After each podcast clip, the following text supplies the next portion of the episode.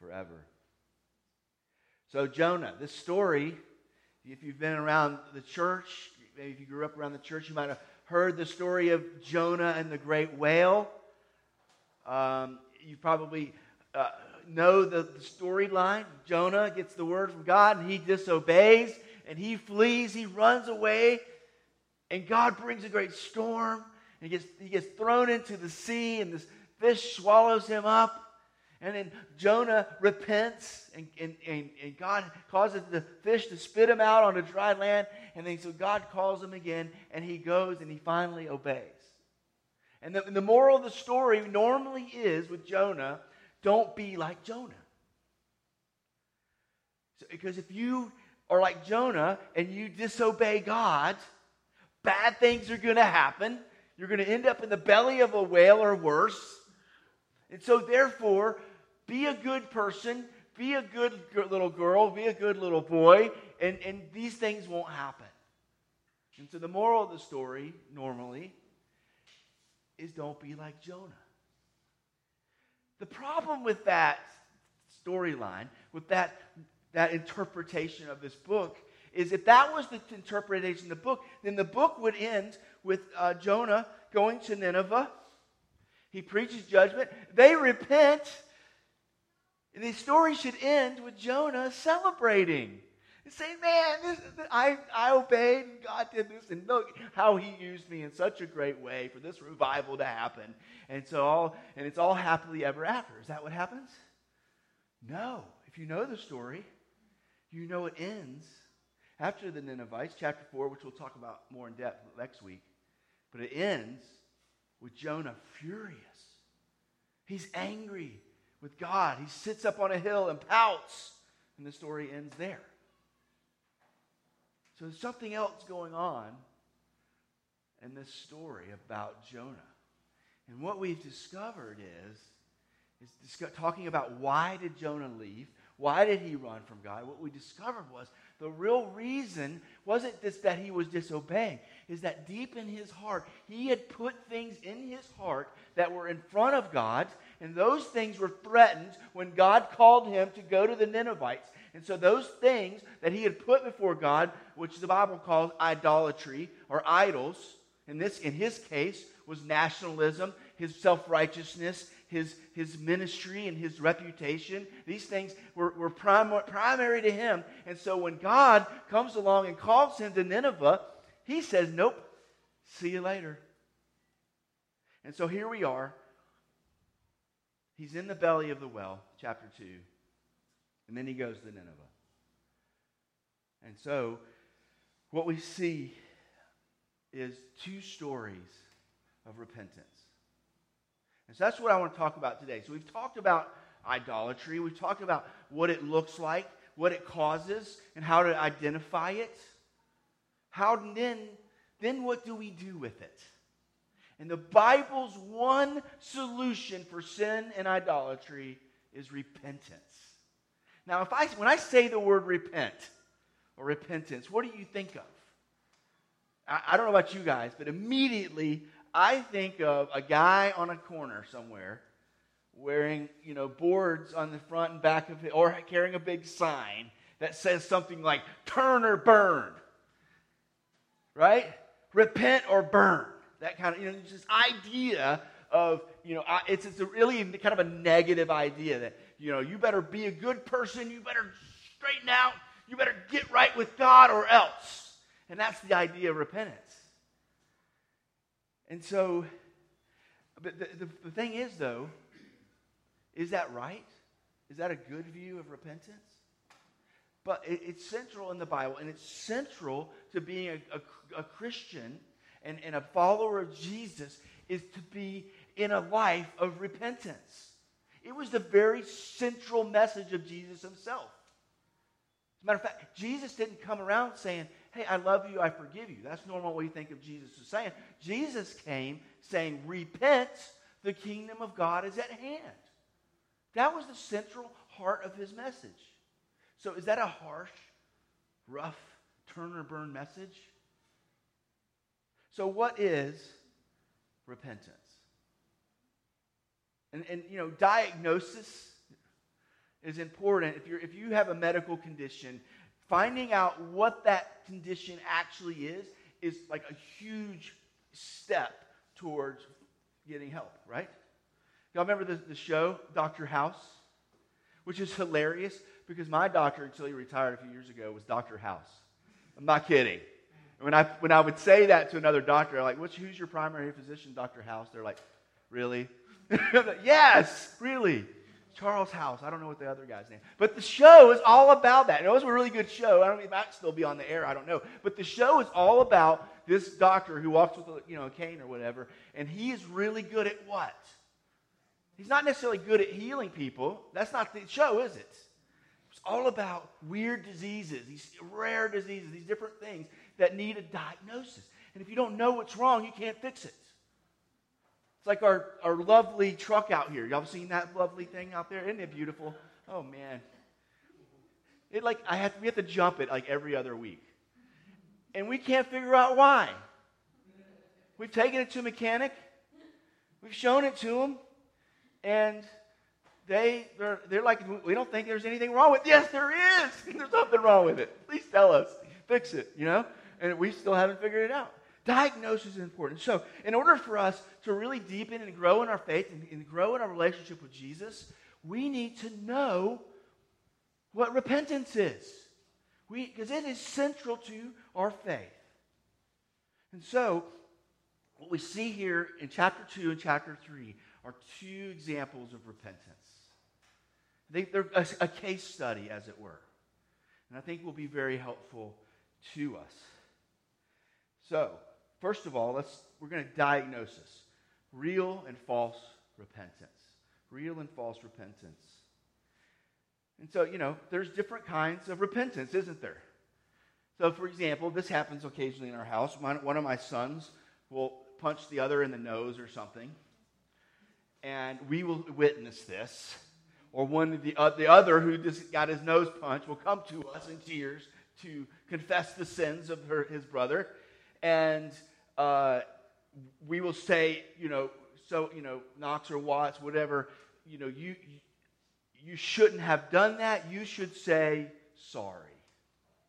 And how does that go sometimes? Sometimes it's sorry. You know? it's like it makes it worse. You know what I'm saying? Or have you ever had somebody, like, you, you know, some, you, or maybe you've done something wrong to somebody, or they pointed it out to you, or vice versa, and something like this comes out, man, I'm really sorry you felt like that. so there's forms of repentance that aren't necessarily genuine or as heartfelt or whatever as they maybe should be. So, but here's, here's a good question, and this is debated. Scholars on both on any kind of theological perspective come at this at different angles. Does is Jonah's repentance here genuine? Is he genuinely repenting? And I've already kind of posed the pro- there's a, there's maybe a problem with this because the whole story ends and he's not in a good place. So there's it puts into question maybe what's going on here with Jonah isn't full complete, or at least heartfelt in some way. So let's look at it. Was Jonah's con- confession, repentance here genuine, or was it counterfeit? Was it false, incomplete, however you want to say that? Okay, some say it was real, some say it was not. Okay, well, let's, let's look at the positive side.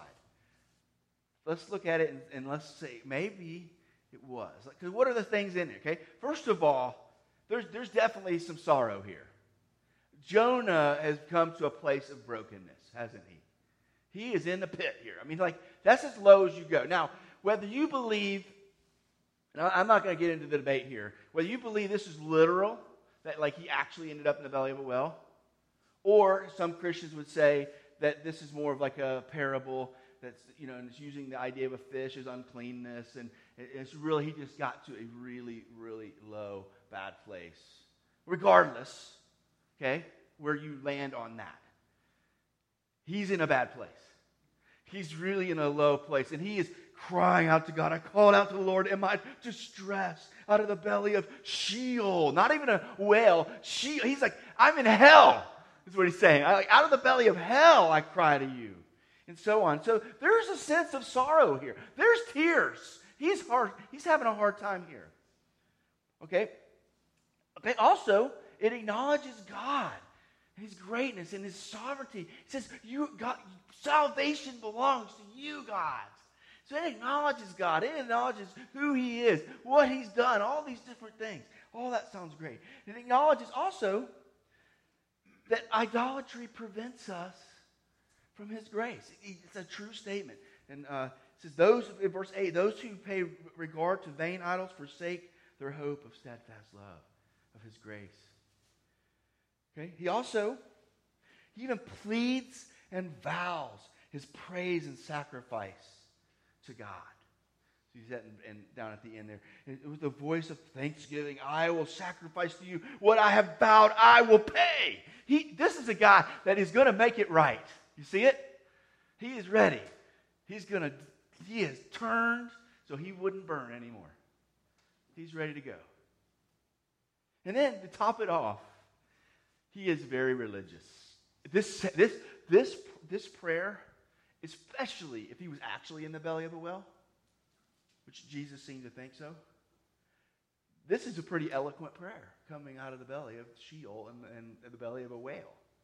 Because he alludes to one, two, three, four, five, six, seven, at least eight psalms here.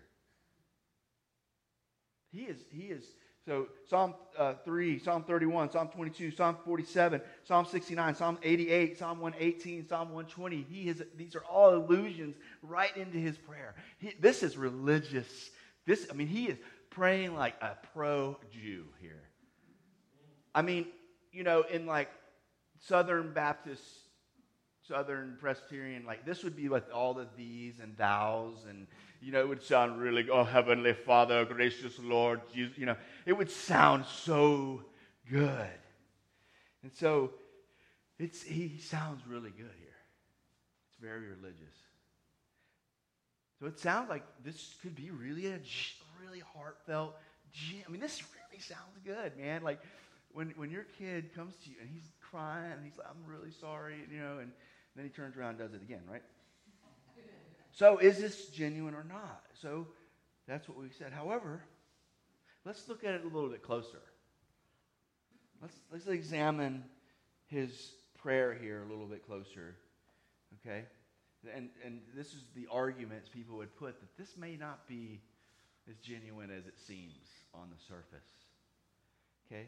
First of all, and probably most importantly, unlike many of the Psalms that he is referencing, he never acknowledges his own sin. Did you see that?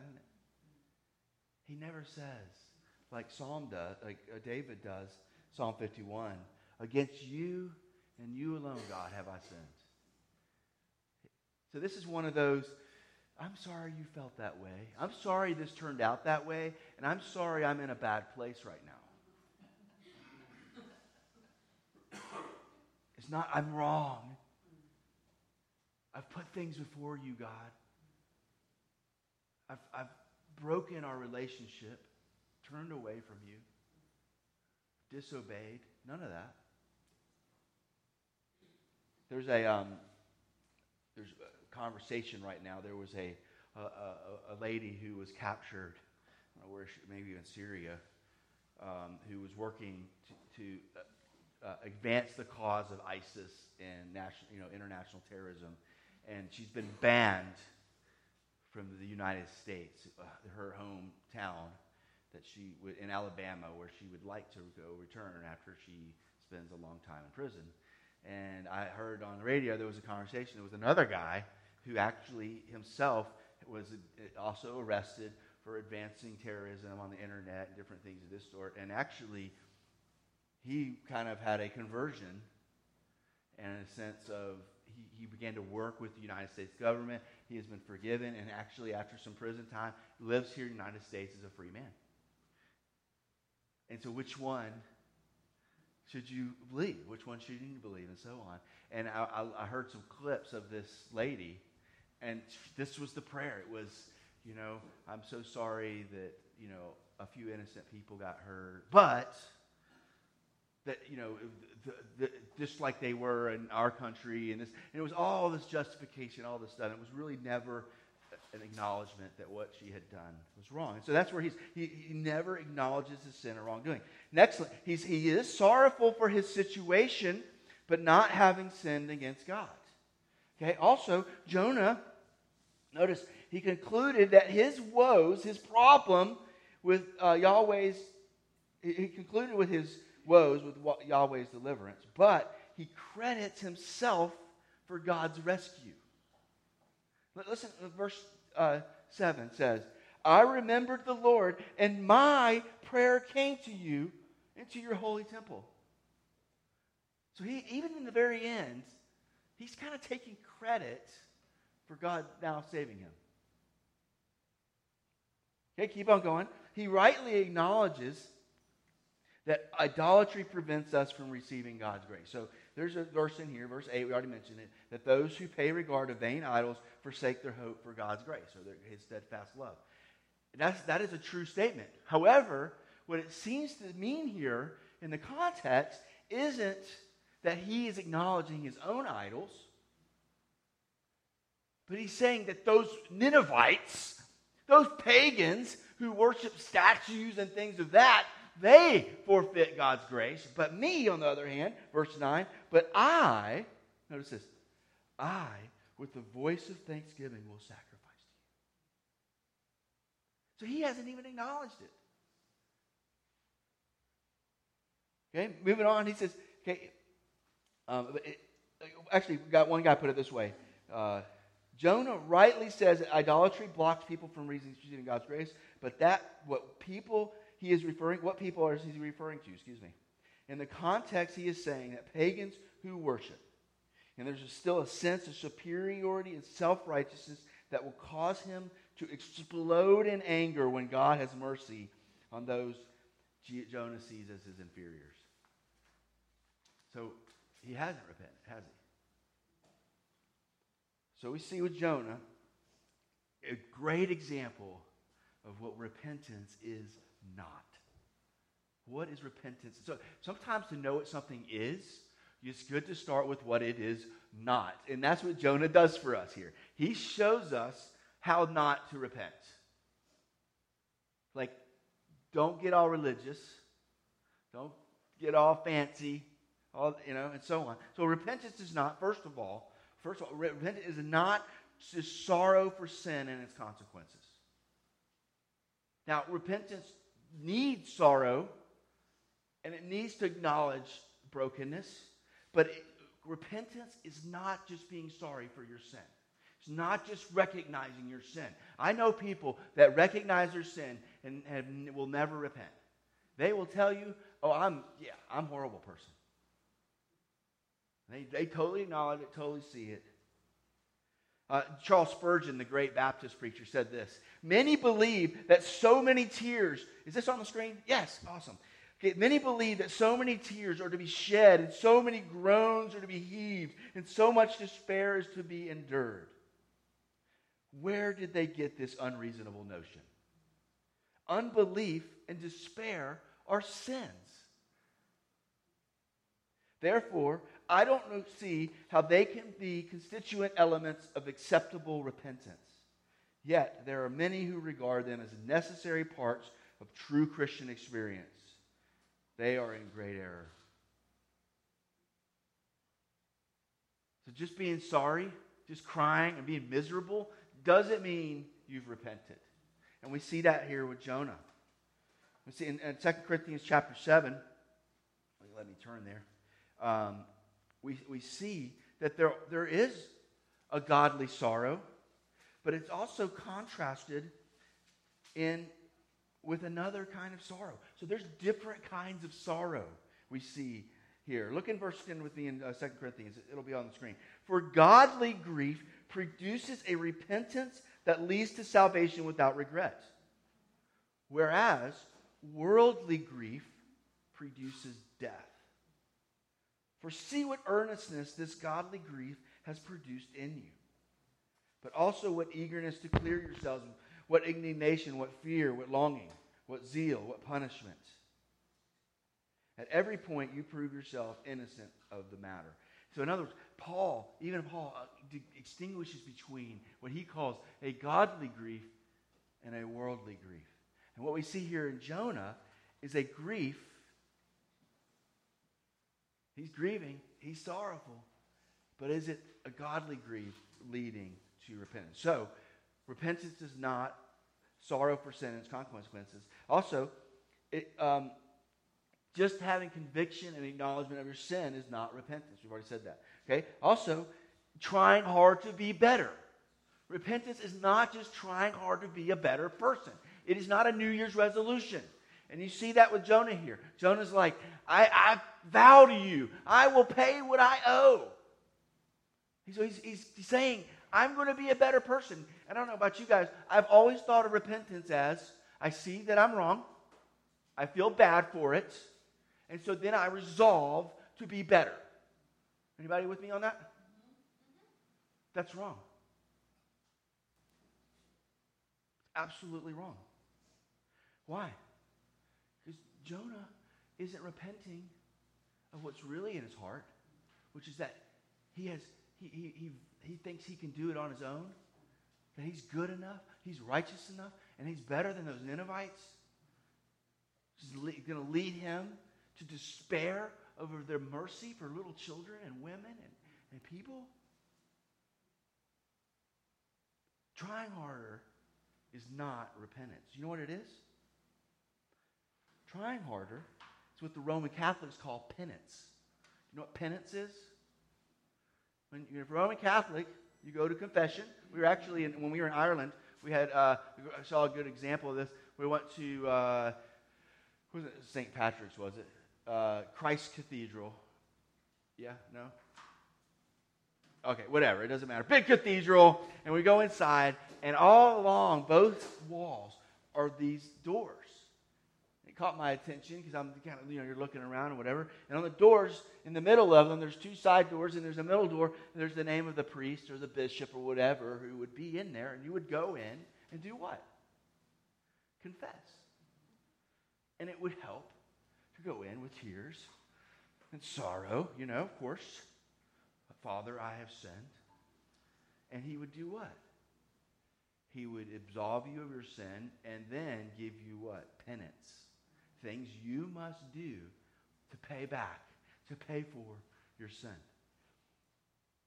Uh, a definition is penance is voluntary self punishment inflicted as an outward expression of having done wrong or it's, it's, it's working to pay back what you've done, what you've done wrong. It's making restitution and so on. Let me tell you, penance and repentance are not the same thing. So, let's talk positively now. So, what is the solution? What is the solution to our sin? What is the solution to our idolatry? Genuine repentance. So, what is genuine repentance? What does it look like? Well, if you look here in chapter 3, you get a, a, glimpse at it. And you see the Ninevites.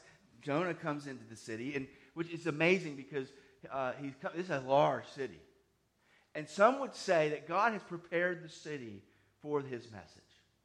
Because we, we've said early on that him, just him going there and beginning to talk at all was probably going to cost him his life.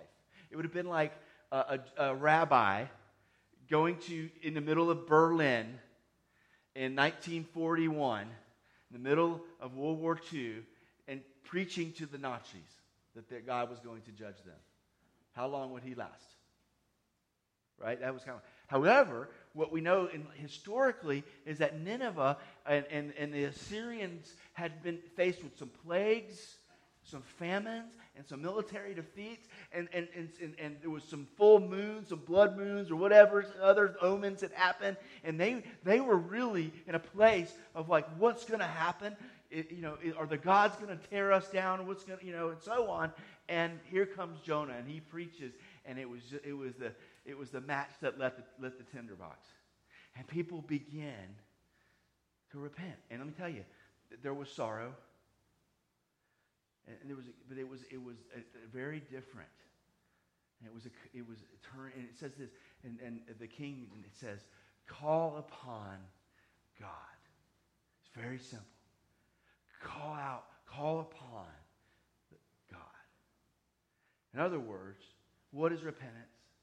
It's simply turning to God for his grace, for his mercy. Period. And, and this is, I don't know if y'all have noticed this book, the comedy in this book. Have y'all seen the comedy in this? Like, this needs to be like a, like a tragic comedy play. You know, where, you know, and where when, when Jonah gets vomited out, you know, a bunch of extra stuff flies out and hits the crowd or something, you know, and people laugh because that's what's happening because Jonah is supposed to be the prophet of God. He's supposed to be the righteous one. He's supposed to be the good guy. And who keeps showing him up the whole time? He's on the boat, the storm is raging. Who repents? The pagan sailors. And now you see him with his fancy prayer and his self righteous prayer of re- supposed repentance. And then the next chapter, who's genuinely turning and repenting and receiving God's mercy? Who's receiving God's steadfast grace? The pagans, the supposed idolaters. So, what is genuine repentance? And here's the thing, real quick, just as a side note here. This is I mean, the, the text, just, I mean, in a couple sentences, describes what one person put this way one of the greatest um, revivals history has ever known. Okay? The, the, all it says, the people of Nineveh believed God. Those few words, that one phrase, okay, those few words, one guy put it this way, describe the largest revival recorded in the Old Testament as the entire population of Nineveh, numbering in the hundreds of thousands, repented and returned to the Lord. Whoa, right? One little sentence. And so they just turned and they, they turned to receive God's mercy and his grace.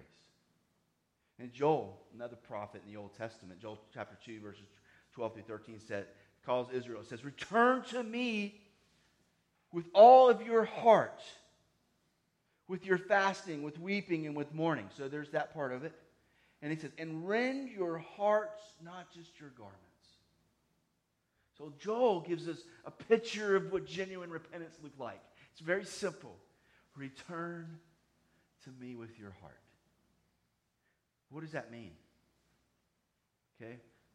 True repentance definitely has sorrow, but, it, but what it does is it turns away from those idols, those things that we've elevated in our hearts above God. As a matter of fact, in Hosea, another Old Testament, these are, these are all minor prophets, by the way. You get all this there. Okay? In the book of Hosea, Hosea is commanded to, to go and marry a prostitute, Gomer. And he said, I want you to go marry this prostitute. And, I, and, and when she leaves and goes to do her prostitute, I want you to go. I want you to re- retake, go back to her. I want you to redeem her. I want you to take her in. And it's all a picture, a prophetic picture of what God and how God sees our relationship with Him. That we are like as if we were married. And, and we have gone away from Him, our true spouse, our true love, and we've gone and prostituted ourselves out to others. And so re- true repentance recognizes the, the relational aspect of our sin, which is that we have turned from our true love, from, our, from God, and we've turned to another. That's the picture of idolatry. And so, what is the answer to that? That we would return to him. And so one, put, one author put it this way When we sin, we play the part of an adulterer who looks for satisfaction in another rather than the only one that can truly satisfy. That is why David said to the Lord, Against you and only you have I sinned. David rightly saw his favors, failures in light of relationship, and as a result, his heart was grieved as it can only be when we sinned against the one we love so much.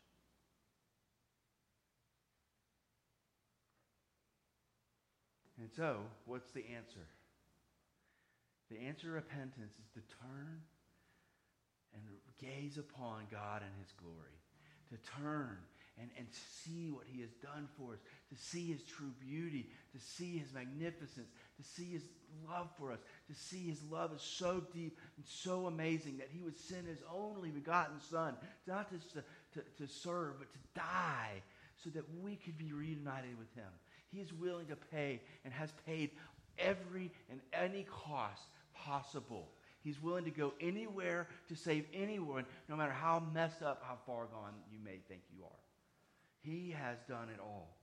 And one, point, one author put it this way the more we glimpse, the more glimpses we have of the glory of God, the more we, we will mourn, the more we will mourn scorning that glory, and we want to amend that and go back and return. And so God leads us to repentance. Romans 2 4 says, Do you presume upon the riches of his kindness and forbearance and patience, not knowing that God's kindness is meant to lead you to repentance? Did you hear that? God's kindness leads us to repentance. Why? God knows what we truly need. He knows the heart. He knows the home of our heart. And he says, Come back. Like to the prodigal, come back. And when you, we come back, he receives us in mercy and love. And so it's not feeling bad. It's not all these things that we've seen. It is not trying harder. It's not being trying to be a better person. It's simply turning back and saying, God, I need you. I need what you have. Thank you.